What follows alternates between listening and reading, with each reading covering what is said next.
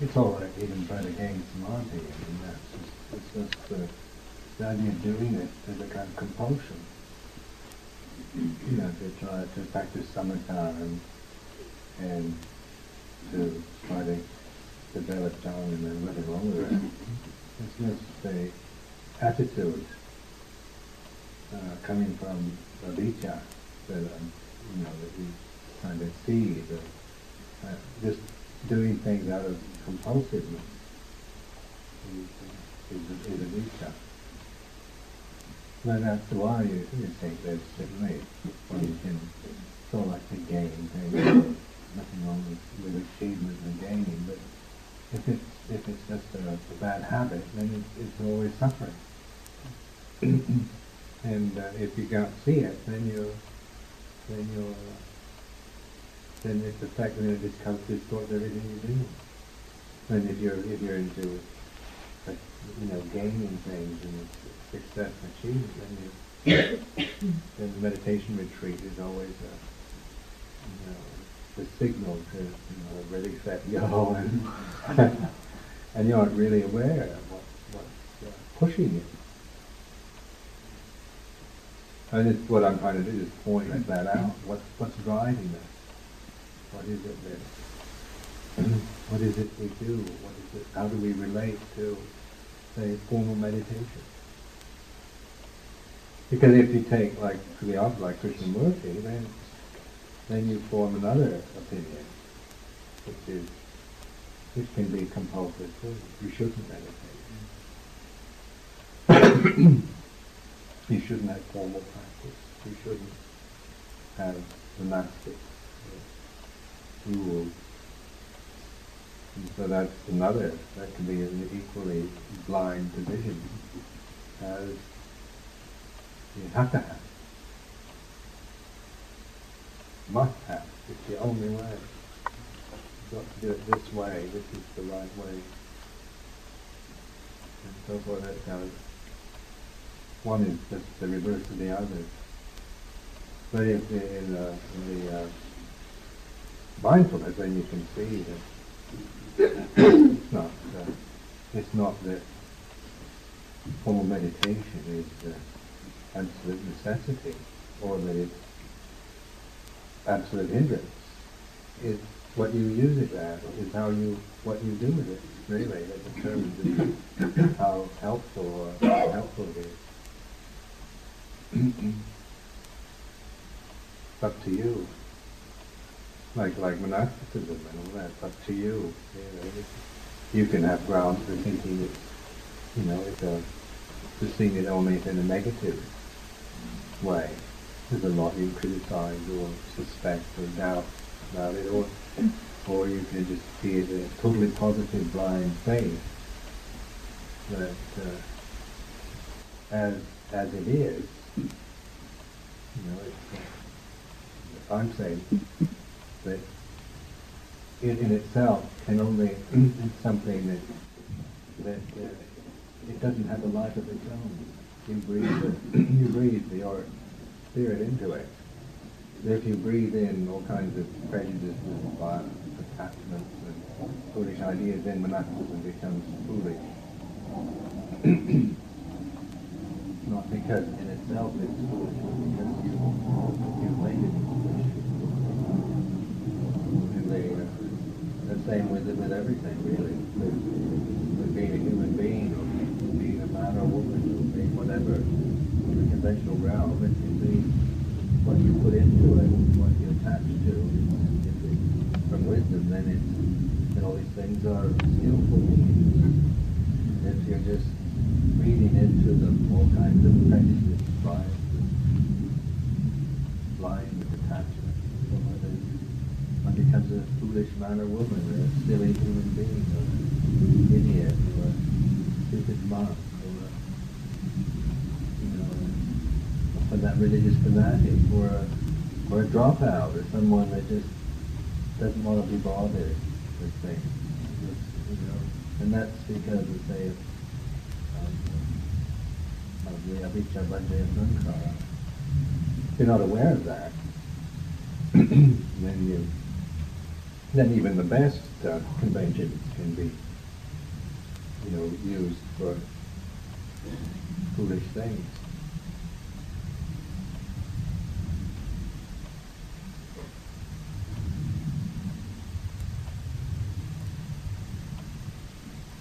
Uh, celibacy.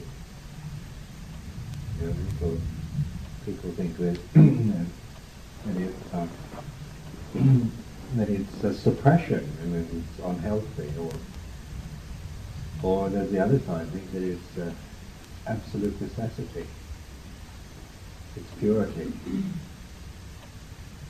That, that celibacy is is a, is a is a tool to use for reflection, not a position to take. So if you if you use celibacy as a way of contemplating, as a reflection, then it, then celibacy is a great, lovely tool that we use. If it's merely it's just celibate because you're afraid not you're afraid of getting AIDS or something, or or you're you're you're have all kinds of fears around sex and you're just trying to suppress it all, then uh, then it becomes it becomes uh, just you know just another kind of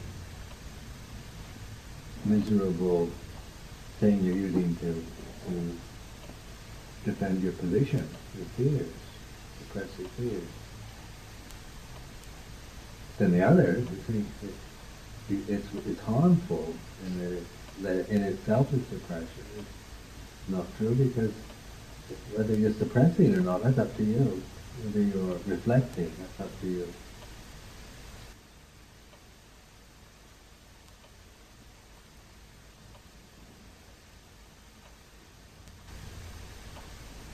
Notice great resistance in, the uh, in mind to reflection. I accept on occasions when there's obvious problem or dukkha, and then that sort of brings up incentive to reflect.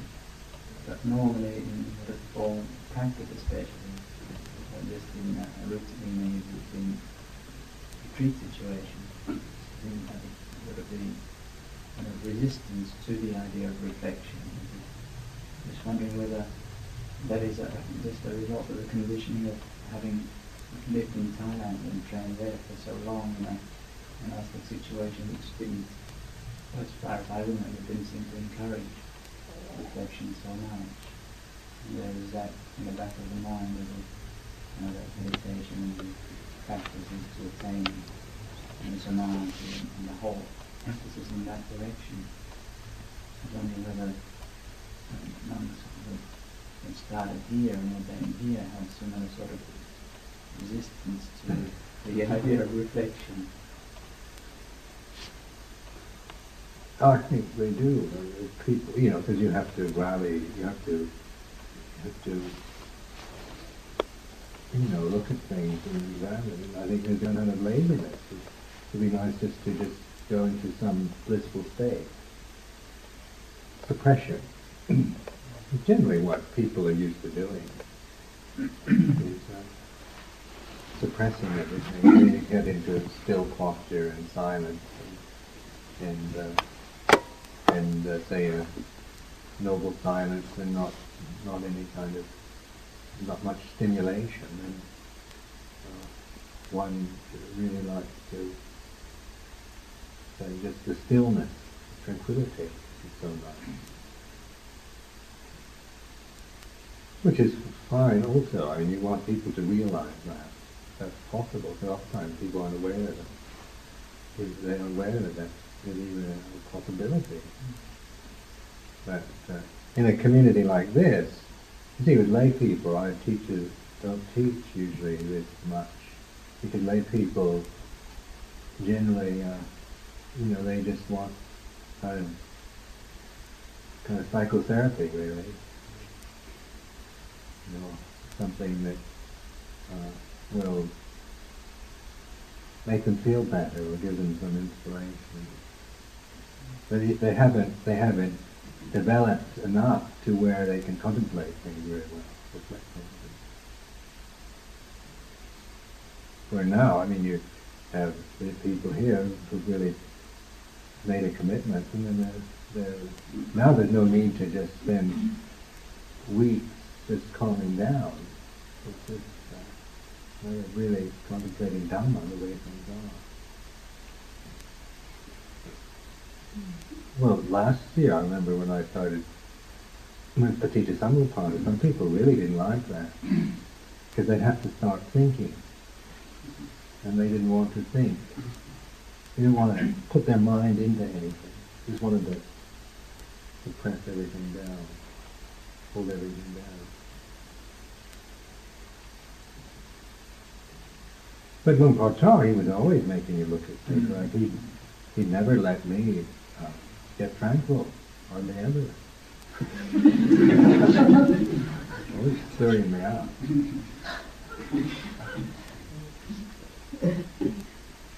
Well, I kind of realized that in, in fact the people who, well maybe shouldn't generalize, but there is a tendency that, that the people who may have the greatest difficulty in attaining samadhi are the ones who are mainly preoccupied with the desire.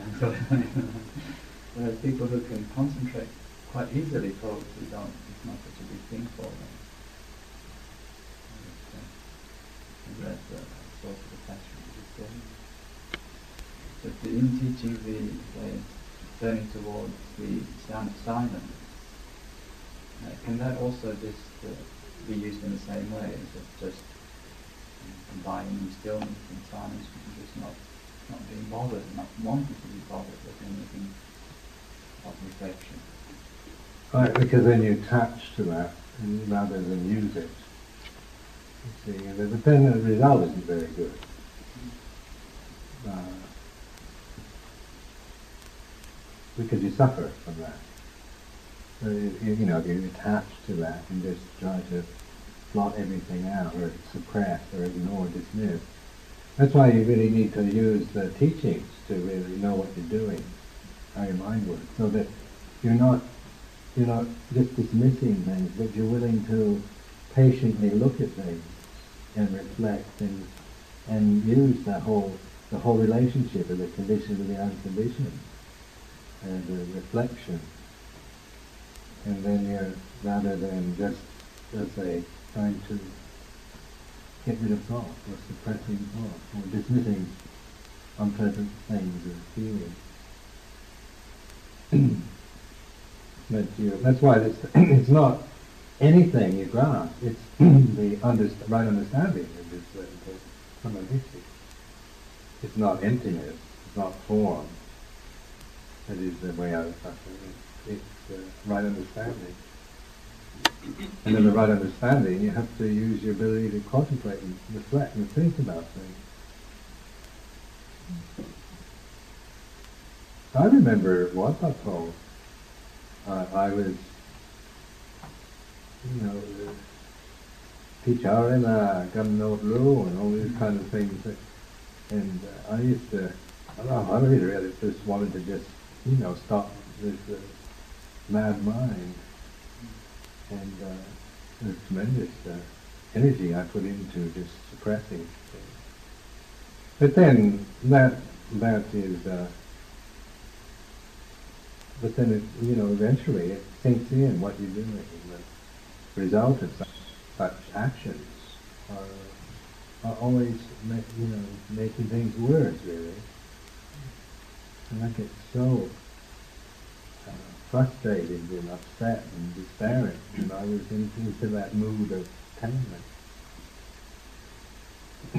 I would, uh, like I, I was really all out to get the jhanas for. Really, almost, you know, just got sick and just really, just this driving uh, thing that uh, made me utterly miserable and, and uh,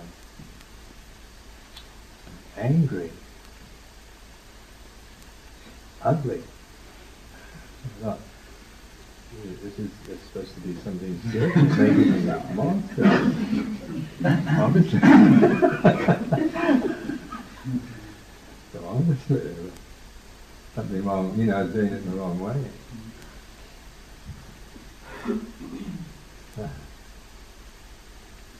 To be just like attentiveness to the present moment, I mean every present moment, not just the present moment you're sitting meditation, but every single present moment. Because I notice that if I get very, very peaceful, then the tendency, tendency to get to be very, very grumpy afterwards. I was very peaceful yesterday, but I was horrible all morning. I was really grumpy, grouchy with everybody. And to be attentive to that as well as to the peacefulness is the key, really. Right. Mean, the fact that, as you say, automatically, in the sense of you, you- just have to look at it if you're attentive. It's so painful to see it.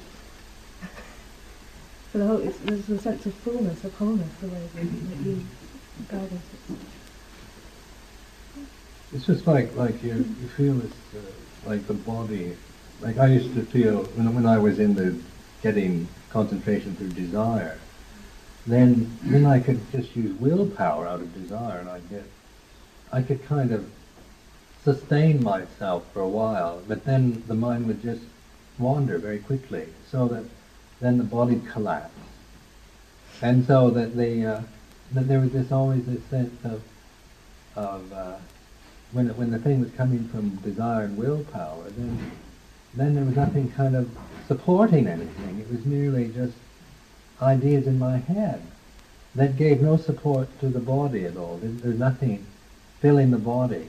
The body was was was just kind of held up with, with ideas and will, and then but because they have no no ability to sustain themselves for very long, and the mind wanders when when you're attached to a thought, then it'll wander, and then the thing collapses. And so, like on the old like sittings, I remember in in Wakapo, and they were absolutely nightmares for me because you know you can when you when you uh, in the beginning you had a few cups of coffee and all that you can kind of hold yourself up, but then as it got on to midnight and so forth, it was just, just all over the place. And you could see all the monks, weren't they? With all of them were just flopping all over. It, was, it looked like riding in hell.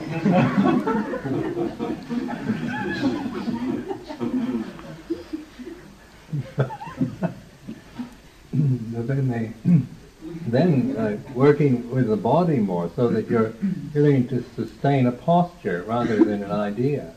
That's like learning to, to draw the body up straight and and sustain it and hold it, so that it's, it's energized. The, the body's in the mind rather than the mind is in your brain.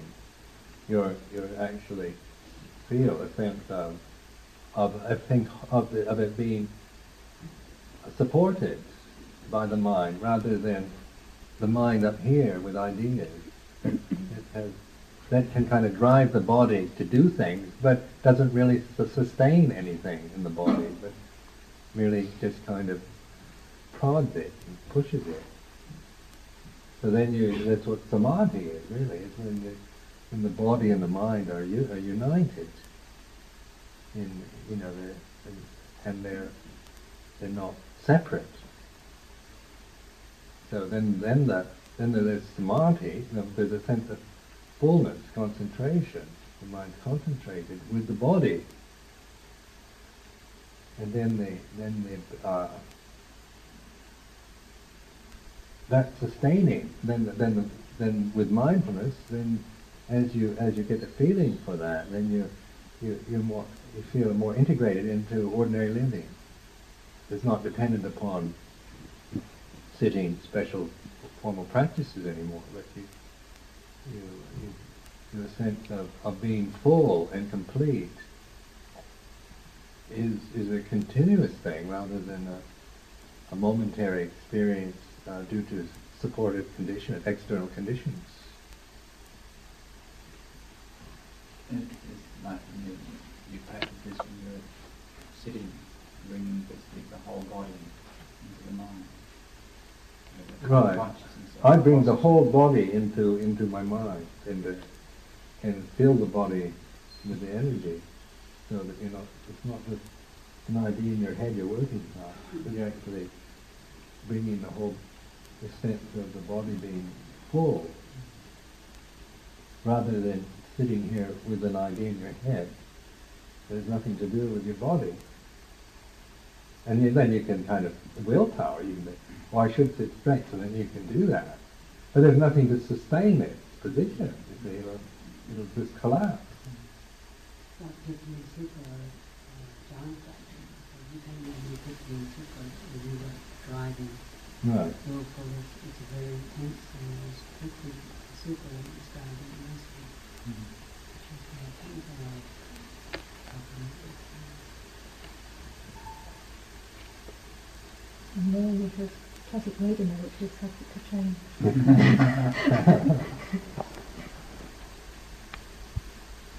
It is very difficult to bring the body, whole body to the mind for most of the time.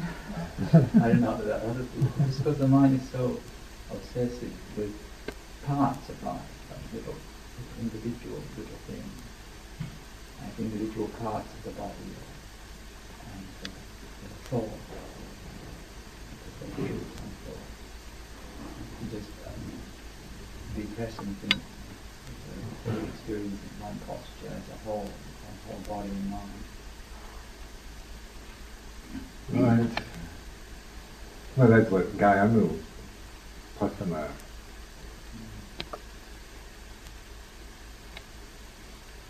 Like you, you contemplate, like Vedana, physical Vedana, that would do it. Vedanana Pasana. Because you're bringing your attention to the body, then you, you're, you're, you energize the body, you just by holding it up and, and, and pu- keeping it, sustaining the posture. You can feel energy coursing through it. And, uh, and at first, you know, like there's a, the, the, uh,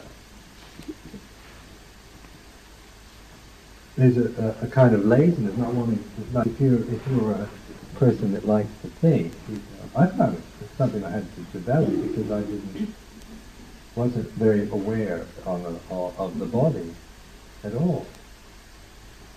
And, uh, and I found, I didn't like the body, I didn't find it, I just wanted to get into nice mental realm. And so that the, uh, if- you could just get into a nice mental realm, you want to be bothered with this boring old thing. But then the, then the, then the, the experience would always bring like illness or pain would always bring, bring you to your attention back to the body. Eventually you realize you had to pay attention to the body and meditate on it. Uh, otherwise you, you, uh, you know, you couldn't uh, just ignore it anymore.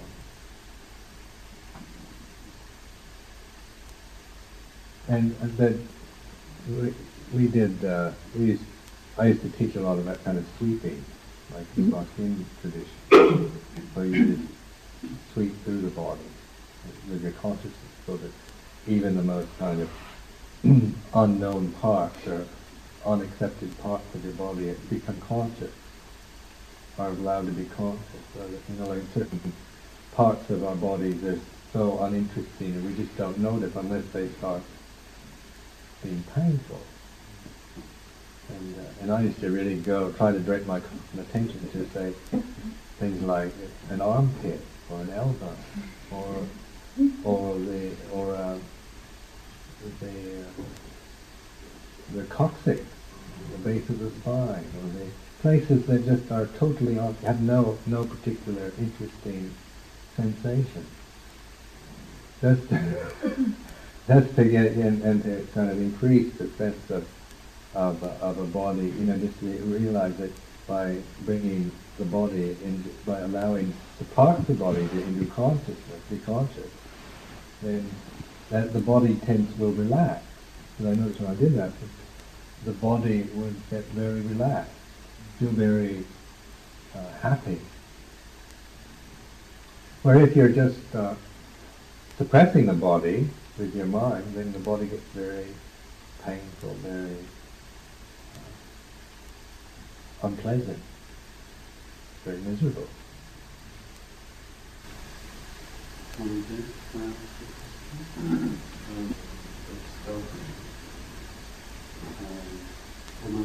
Do, uh, I wonder if you could say a little bit about that, uh,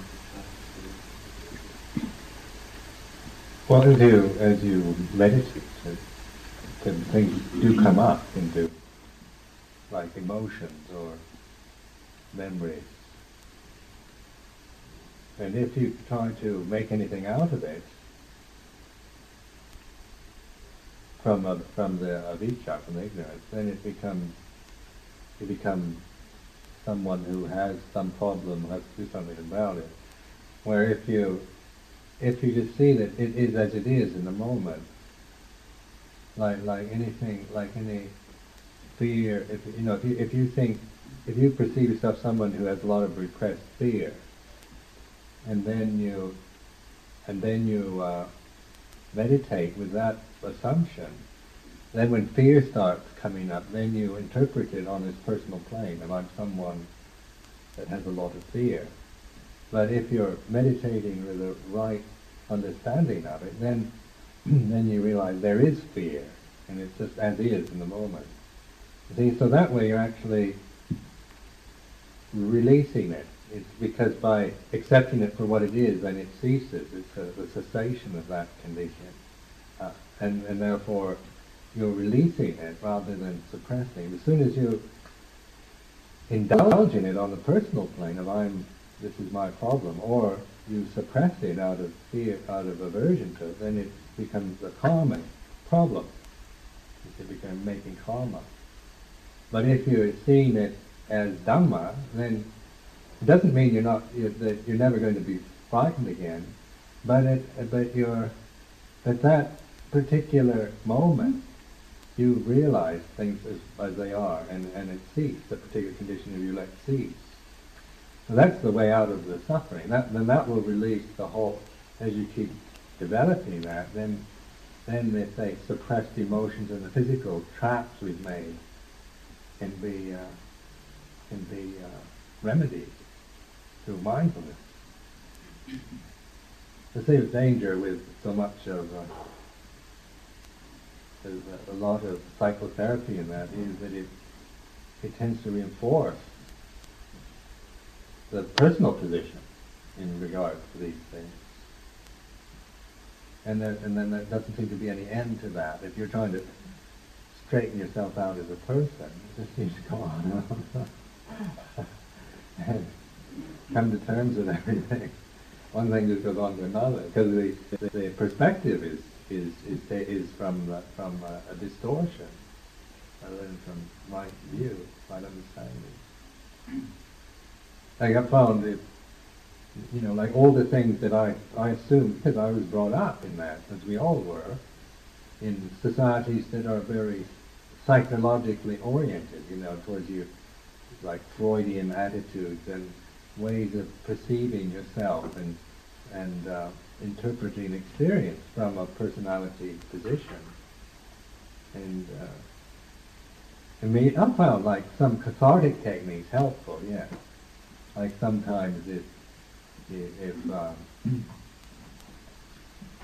um, certain amount of, uh, I, I use various cathartic techniques at first because I wasn't mindful enough to uh, to really uh, just let go of things. But no, I mean, like with anger, I, I found that it's so in the kind of uh, seriousness of monastic life and the whole Vinaya structure and the importance and uh, uh, of the whole thing, the seemingly it's fraught with importance and seriousness.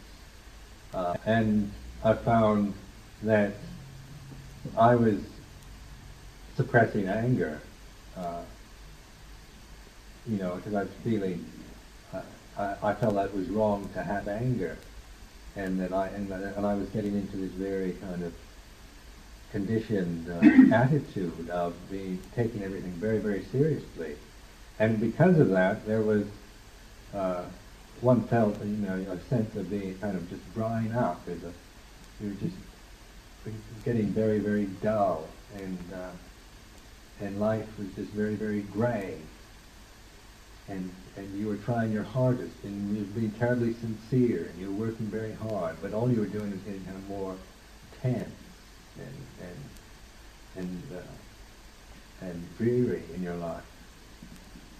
and then then you find yourself erupting with anger over some triviality. You know, suddenly you find yourself blowing up over, you know, not that anyone did anything to deserve such a reaction. It's just the last straw. and then the, so then you, you know, now I'd see that that what was happening was this level of suppression was taking place. So then I would, I would, uh, I would just kind of, no, I wouldn't, I wouldn't get angry with anybody, but I'd go off by myself and I'd just allow myself to really be angry and say things, all the things that I was afraid to say, and listen to it. You know, so the intention wasn't to, my intention wasn't to uh, harm anyone. You know, I wasn't like sending uh, voodoo messages of doom to anyone, but I was, I was, I was willing to just listen to the anger and hatred and resentment that I was feeling. Now, before I was just trying to dismiss, and that that brought a tremendous sense of relief. But then you don't want, you know, and after a while that just wears itself out. Can't, you know, it, it once you've kind of had the catharsis. But then, then to feel you have to do that every time you get a little bit angry, it's ridiculous.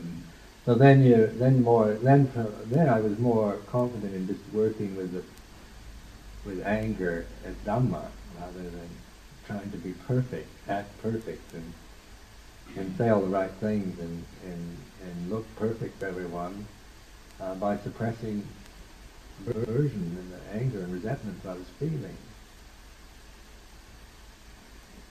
So catharsis, sometimes I think in Thailand especially, a lot of it is very suppressed, isn't it? Um, because you're not supposed to supposed to uh, show anger. That, you don't. It's not not part of their their uh, cultural value to just exhibit anger in any way. In fact, the whole society is based on this very kind of way of moving and presenting yourself so that there's the least possible sign of aggression or anger visible. Do you have any idea why that should be? Well, it's the most gracious form to live with. I mean, it's uh, when you get used to it, it's, it's, it, is, it is like a beautiful dance. It's a society that has incredible grace. And, uh, and once, if you're living in it and you kind of get used to it, it's, it's, it's very pleasant because people don't dump their feelings onto you. And they don't, and they, they're very considerate on the social level. There's always this sensitivity and of, uh, and, and, not showing off or boasting or, or moving in aggressive ways or, or exhibiting yourself or anything like this. So that once you, once you, and it was very good reflection for Americans because Americans are the opposite. I mean, we, we don't have any grace whatsoever. And, and we just kind of come right in, you know, and, and uh, it was, uh, uh, and we're very direct. We, say what we think, and if we, what we feel, and if we're angry, we say so, and if we, you know, we're quiet, we, we, we, we're not in any way roundabout, obtuse. But in Thai uh, language, they've got the most marvelous ways of saying things that are totally indirect. and uh, and but then once you get a feeling for it, you realize they never put you on the spot. They never drive you into a corner. They always give you a chance. They never embarrass you or humiliate you. The whole society is is based around this space saving and this sense of respect for an individual not to be embarrassed, publicly humiliated, or pushed into a corner. And so uh, this was something that, that I had to really you know, I had to live there. I had to, to try to understand it. And, and, and then I found that as a society to live in was very pleasant. I really liked living with Thai monks in Thai monasteries without Westerners. I really enjoyed it. In fact, when they, when the Westerners started coming, I wanted to leave. I really didn't want Westerners because because they were they would they would would always bring this this aggressiveness and this directness and this stuff. And, once you developed a taste for this other way, you, you couldn't you yourself very averse, very. You can see why some of the Thais are very averse to to us in that Thai monks because even here uh, we don't have the grace and the and that as a part of our natural way of, of operating that they just naturally have. But then I found that the uh, Western people were, because of their directness, and uh, uh, there was something quite honest about it. But the other way could even get to be quite dishonest. Psychology. Um, polarity you were mentioning earlier, on the one hand, we've been brought up to believe that we're get very involved with ourselves and our feelings. Uh, and the other, it could be that uh, monastic or, or the desire for samadhi or whatever provides someone um, go into to.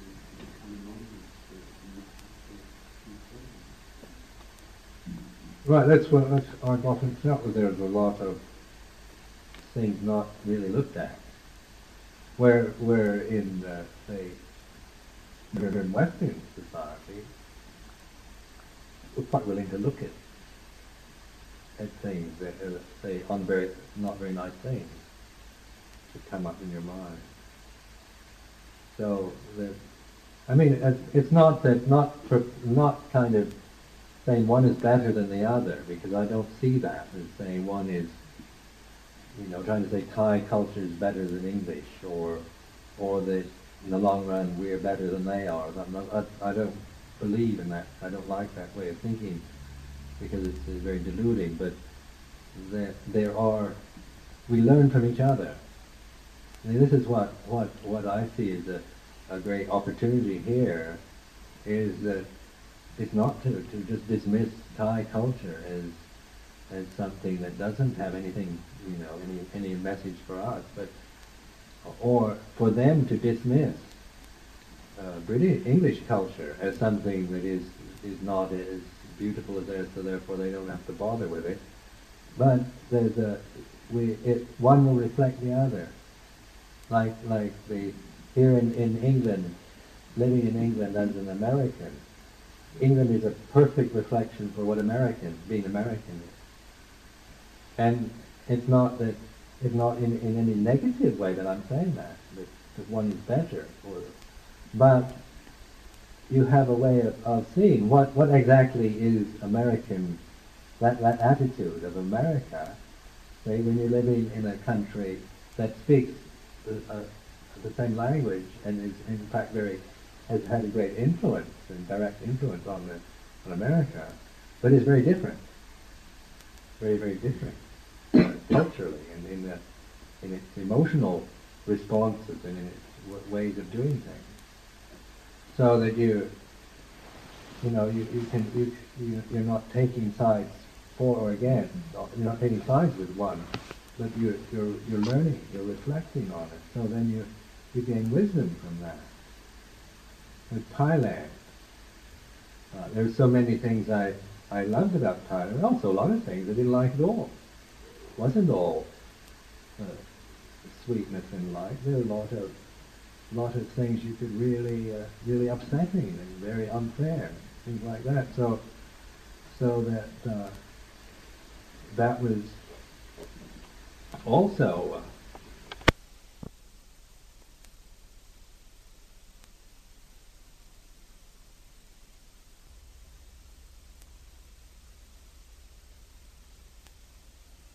You see how prejudice could form. How easy you could become, just form an opinion out of the, by dwelling on the thing you didn't like about Thailand and saying it's no good because this isn't, this isn't any good. But, uh, you know, if you're, if you're practicing Dhamma, you don't, you don't hang on to things like. You don't make judgments, kind of absolute judgments, because uh, from one, from one, from a bias. The, uh, the, the, the obsession we have with ourselves, the say Western European American mind, very obsessed with our personalities and our individuality. Where in a Thai monastery in northeast Thailand, that was not, was relatively rare to see. It's a society, I mean, it's Bangkok, you see that now, but in, in where we live, there's very conservative uh, rice growing area, you know, very traditional agrarian Thailand. So the people, the, the monks were were not uh, kind of uh, modern uh, rebels in in westernized Thai. They were farm boys, and uh, and so they, they, their attitudes were were very conservative. And uh, and this this was this would bring up into your into consciousness your your own kind of radical ideas or your idealism. And, and a conservative mind sees sees things only in a, in a very narrow way and, and feels anything that that threatens that is, is, is uh, you know, to be rejected. Where in the, if you're, if you're coming from, like I used to work with the Quaker American Friends Service Committee in Berkeley. Mm-hmm. Well, they were so sophisticated and so broad-minded that they didn't. They seemed to be so broad they were al- almost flat. They didn't have any. They didn't have any guts, and so that they were. You know, they they were just so idealistic that almost anything was all right. You know, it was everything was tolerable, and and nothing was ever ever really looked at in, only to be mainly be tolerant about. And and I found that too too much the other way, you know, too being too uh, too so tolerant that you you you uh, you aren't being honest about things. And then the then the others so so so if it doesn't fit into a particular narrow realm of perception, it has to be rejected. But say in this mixing that's going on now, just say with, say like here in Amaravati, this is a, this is an Asian form uh, in a European country, uh, and it's uh, and it and it's a mixture. It's not pure European. It's not pure Asian. It is a mulatto.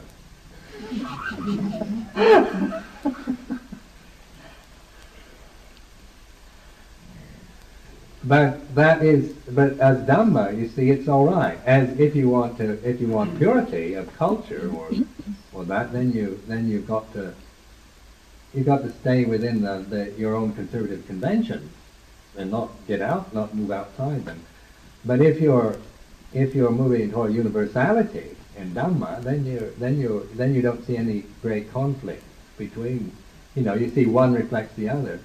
Like the, the, the Thai culture and Thai Buddhism is a good reflection for our for our anti-tradition idealism. And uh, and and our anti-tradition idealism is a good reflection for conservative Thai Buddhists. and their attachment rigidly saying it has to be this way or it's not right, you know. Because this this way you, you can see where your weak points are. You always see where you're getting I mean, when I get upset or I feel threatened or or angry or, or frustrated or whatever, I realize that's a point to look at. That's a, that's the, that's the dukkha. There is the dukkha, the first noble truth there, uh, teaching me something. because in, in living in England now, 12 years, I've, you know, coming from very conservative monastery in Thailand and living there for, for 10 years and, and being actually trained, been initiated into a very conservative tradition, then living in, uh, in, in a non-Buddhist country like this, as a Buddhist monk, but of all, I mean, all kinds of things, I mean, emotions that you just, and feelings of being threatened or, or confusion, and that, that you didn't have when, when you didn't have to face when you were there, because it was, everything was supporting, and everything was adoring this conservative tradition. so the, the, uh, living in, in, in England then could have been, you know, very upsetting experience. Uh, Or it was, if used rightly, then it- it's a reflection for attachment.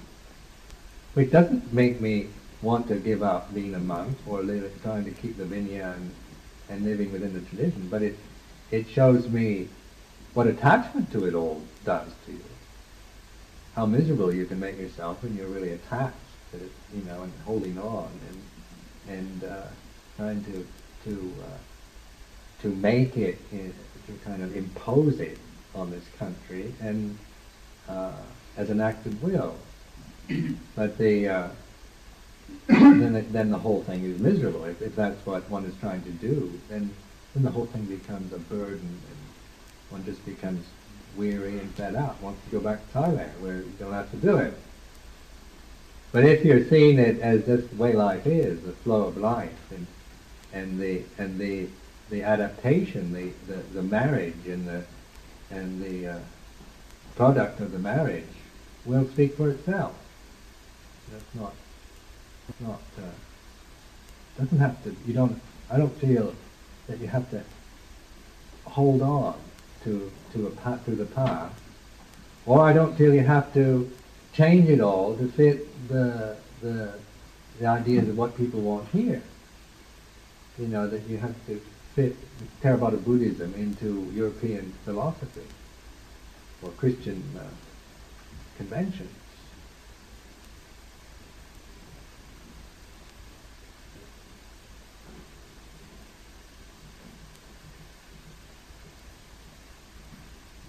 And this is, I think, is very important to, to now in the say the world that that we don't take these kind of arrogant positions on cultural grounds. You know, like mm-hmm. like one being one somehow we're European culture is more advanced than Asian. Let's let's put it more there advantages and disadvantages to, to all cultures. Like like say with the U.S. and Britain, one can one can uh, Americans get very critical of the British because they because they don't act like Americans, and, and the British are very critical of the Americans, and so forth. This is this is what we, we see. We, we, we just look and judge from our own particular uh, perspective. But if you're reflecting, then you, you, you see the advantages and disadvantages rather than making uh, judgments about it. So this is how what real learning.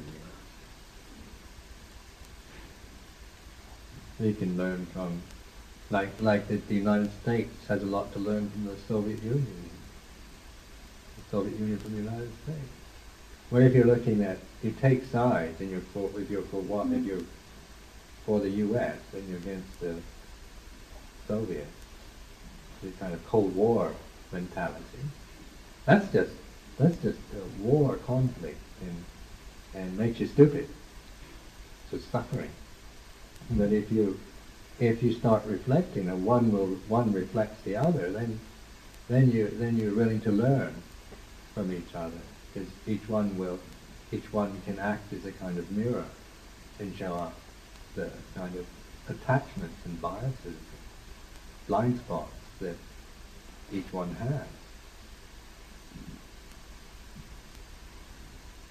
That's why in, in uh, you know, when you look at the Vinaya and the, how the Buddha established it and so forth, you realize that he, it is a, it isn't a, a list of rules, uh, in the sense of laws and rules that, that we interpret from our Western attitude.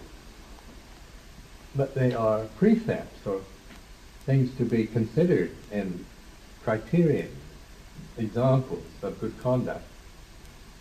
So that it's, it's, it's not, it's not kind of absolute in itself. It's not to be absolutely this way and has to be exactly like this. But it's, they're, they're precepts, they're, they're, they're, they're examples for, for reflection and for reflecting on our own, say, laziness or heedlessness or, or lack of attention to things or, or greed or, or uh, anger and, and foolishness. If we use them to reflect that, then we're using the Vinaya skillfully. If we're just trying to keep all the rules as an end in itself, then we become nasty little prigs.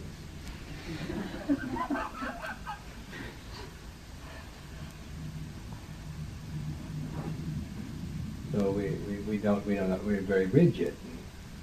We get very upset if some, something isn't done exactly the way that we think it should be, and get very threatened and angry. But if you're, if you're reflecting on that, then you're, then you're really seeing the Dhamma, you're using Vinaya as a, as a tool for reflecting on Dhamma.